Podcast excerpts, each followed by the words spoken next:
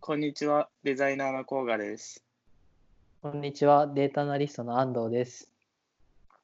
と、まず最初にラジオについて話します。DD ガレージはデザイナーの甲賀とデータアナリストの安藤が興味のあることや熱いと感じているトピックについて雑談形式で語り合う番組です。とはい。今回のテーマはデザインのトレンドのニューモーフィズムについてです。はい。その前なるほにちょっと今回はあのスカイプでいつもあの直接会ったラジオの収録をしているんですけれど、今日はあの初めてちょっとスカイプで録音しつつ、オンラインでうん、収録をしています。そうだね。まあなんかいつもいいわけじゃないけど、音質がちょっと悪いかもしん、実験的にやってるので悪いかもしれないんで、もし何かあればコメントで教えてください。はい。ではちょっとトピックの方についてはい。今日は何をやるんで話しすかていきます。はい。はい。 はい、今日はあのニューモーフィズムっていうまあうんデザインの考え方とか、まあ、フレームワーク的なまあはいはいは新いしいトレンドをを紹介していきたいと思います。まあ、はい今年2020年にうんの。最初頃から結構注目され始めて、まあ日本でもなかなかなんかこう議論されているデザインの考え方です。ほうほうほうで、まあなんか、ニューモーフィズムってさ、安藤って留学してたじゃん。うん。で、なんか結構英語わかると思うんだけど、ニューモーフィズムって聞いて、うん。なんとなくこれってわかるもんなの えー、なんだろうね。正直全くわからない。なるほあどね。新しい、新しい感じかなみたいな、ニュー、ニューだから、そういう感じなのかなと思いつつ、全く違うかもしれない。なるほどね。うん。まあニューっていうところは合っていて、はいまあこれは造、まあ、組み合わせた造語なんだけど、はいはいはい。新しいっていう意味のニューと、はいスキューモーフィズムっスキューも。ていうこ、はいスキューモーフィズムっていう言葉を組み合わせた言葉なんですけど、スキューモーフィズムはわかりますかうんいや、全然わかんないです。 そうだよね。な英語んか弱者です。デザインのなんかその専門用語なのかななんかわ あ、かそうなんだ。うん。まあそのスキューモーフィズムっていうのは、はい。なんだろうな、現実のものとデザインを合わせて、まあうん直感的な操作ができるよう,、ようはにいうん。するためのデザインの考え方というかフレームワークみたいなところで、なんか言葉で言うとか、なかなか伝わりづらいと思うんだけど、うん。なんか初期の iPhone って、はい。なんかアイコンがもっとし、なんだろう、もうちょっと立体感があって、うん。マテリアル感があったと思うんですよ。今ってなんかすごいシンプルだと思うんだけど、はいはいはいはい。なんかイメージ湧きますかうーん。え、アイコンっていうのは、例えばそのホーム画面に出てる一つ一つの四角いやつとかって話そうそうそうそう。ああ、なるほどね。ヘッダ確ーかにについても、たまに昔のサイトとかだと、うん。なんかちょっと立体的になってて、なんかちょっと古いあそうだねなって感じる時のデザインがあるのわかる昔のアプリとなんかか入れた時。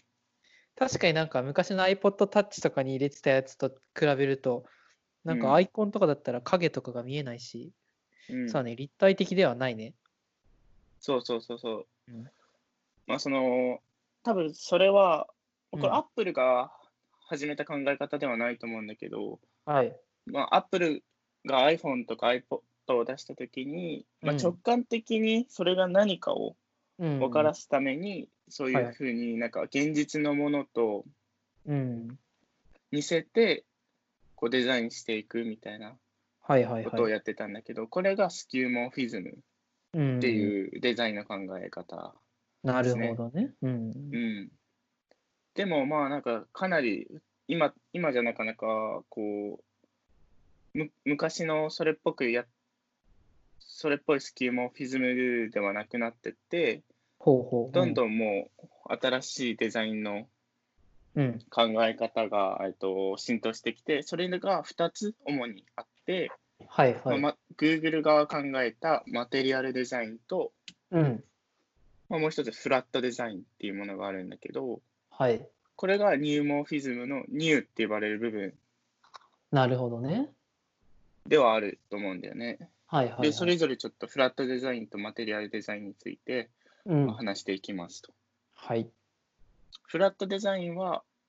うーん、まあ、その 2D だな、結構シャドウとか使って立体感ある、うん、うん。えっ、と、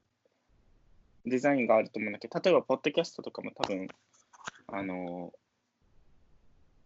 影がついててフラットではないんだけど、そうだね。うん。うん、影がなくて、すごいシンプルなうん。感じのデザインをフラットデザインって言いますね。なるほどね。はい。はい。で、マテリアルデザインは Google が考え抜いた、うなんん。かデザインのもう結構ガチガチに結構ルールが決まっている、かつ、うん。こう、実際の、あのもの、現実のものもし、示せるようなはデいザはインいに。なっていて、まあ、スキューモフィズムの多分そのちょ延長線上にはあるんだけどうんうんうんうん。なるほどね。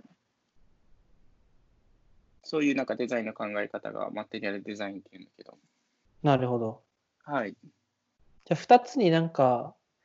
共通してるというかそういう点というのは、まあなんかシンプルで直感的に分かりやすいみたいな点なの、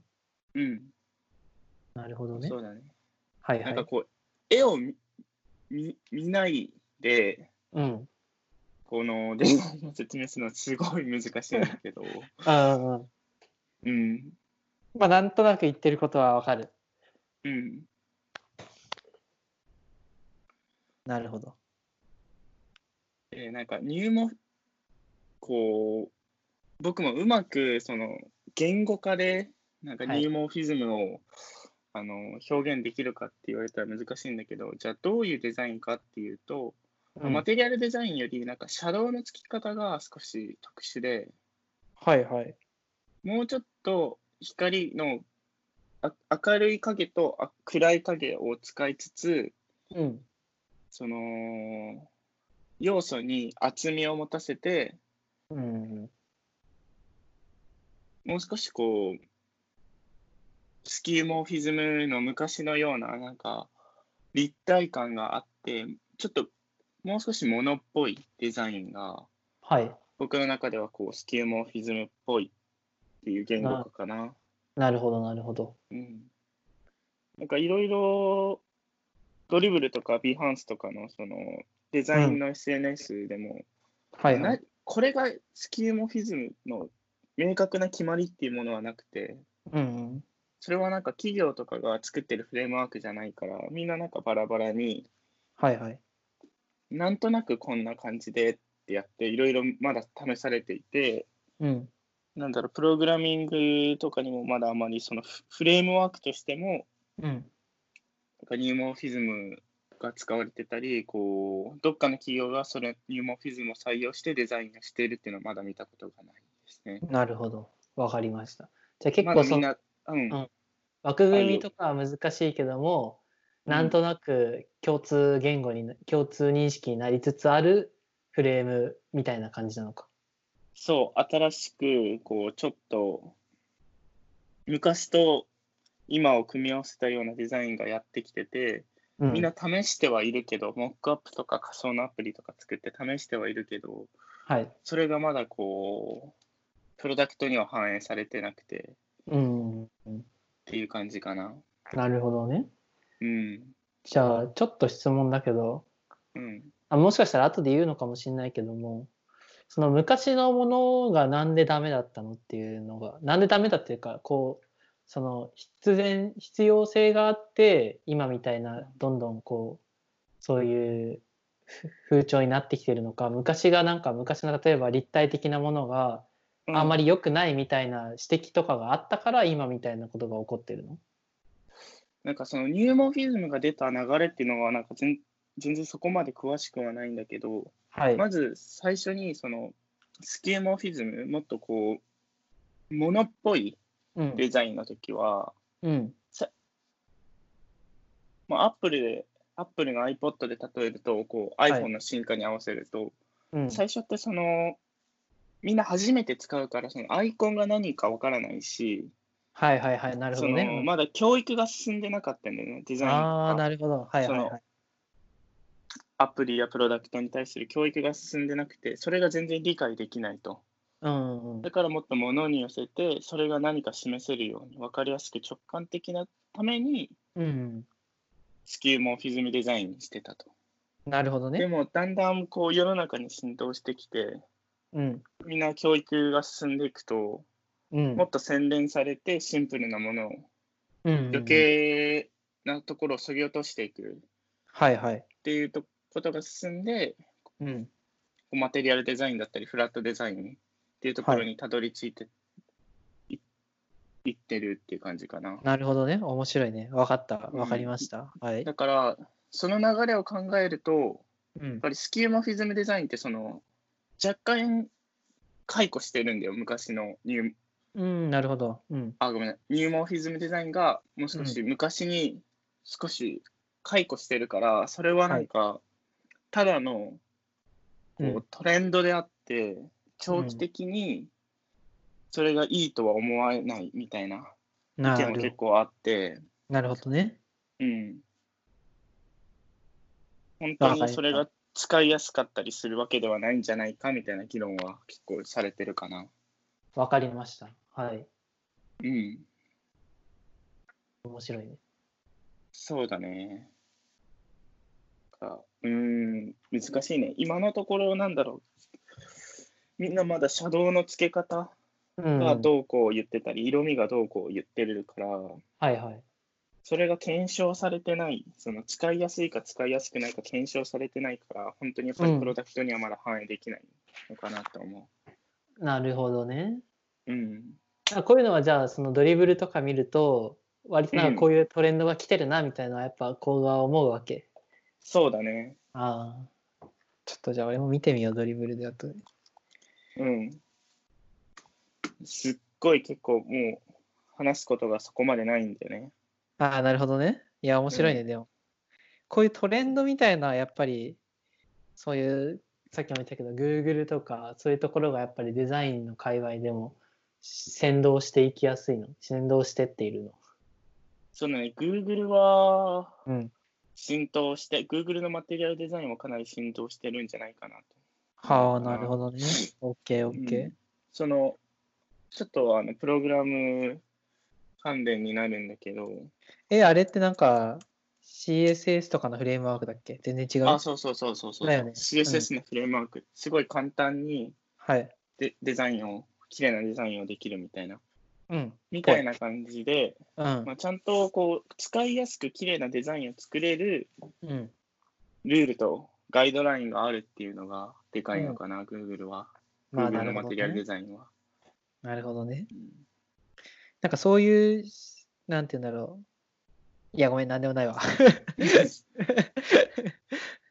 面白い。うんで、なんか、前送ったけど、その、僕らのちょっとその小ノートをまとめたウェブサイト的なのを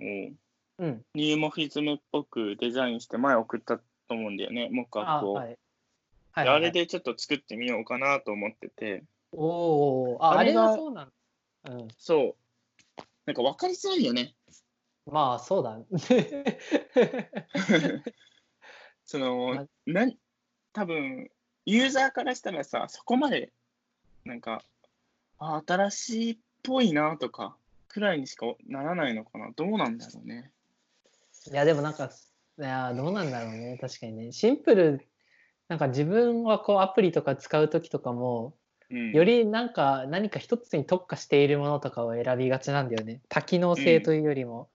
一つのものに一つのソリューションを提供し、なんかもたらしてほしいみたいな思ってるから、うんこうシンプルになっていって、より単純化されていって、こうユーザー側がこう恩恵を受けるみたいなことは、これからもより増えていくんじゃないかなと俺は思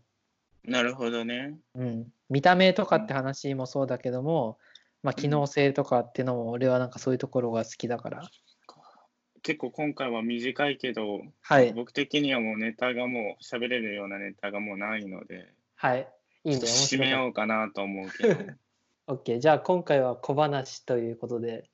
うん、デザインのトレンドだけど、まあ、今後ともなんかデザインのそういうトレンドとか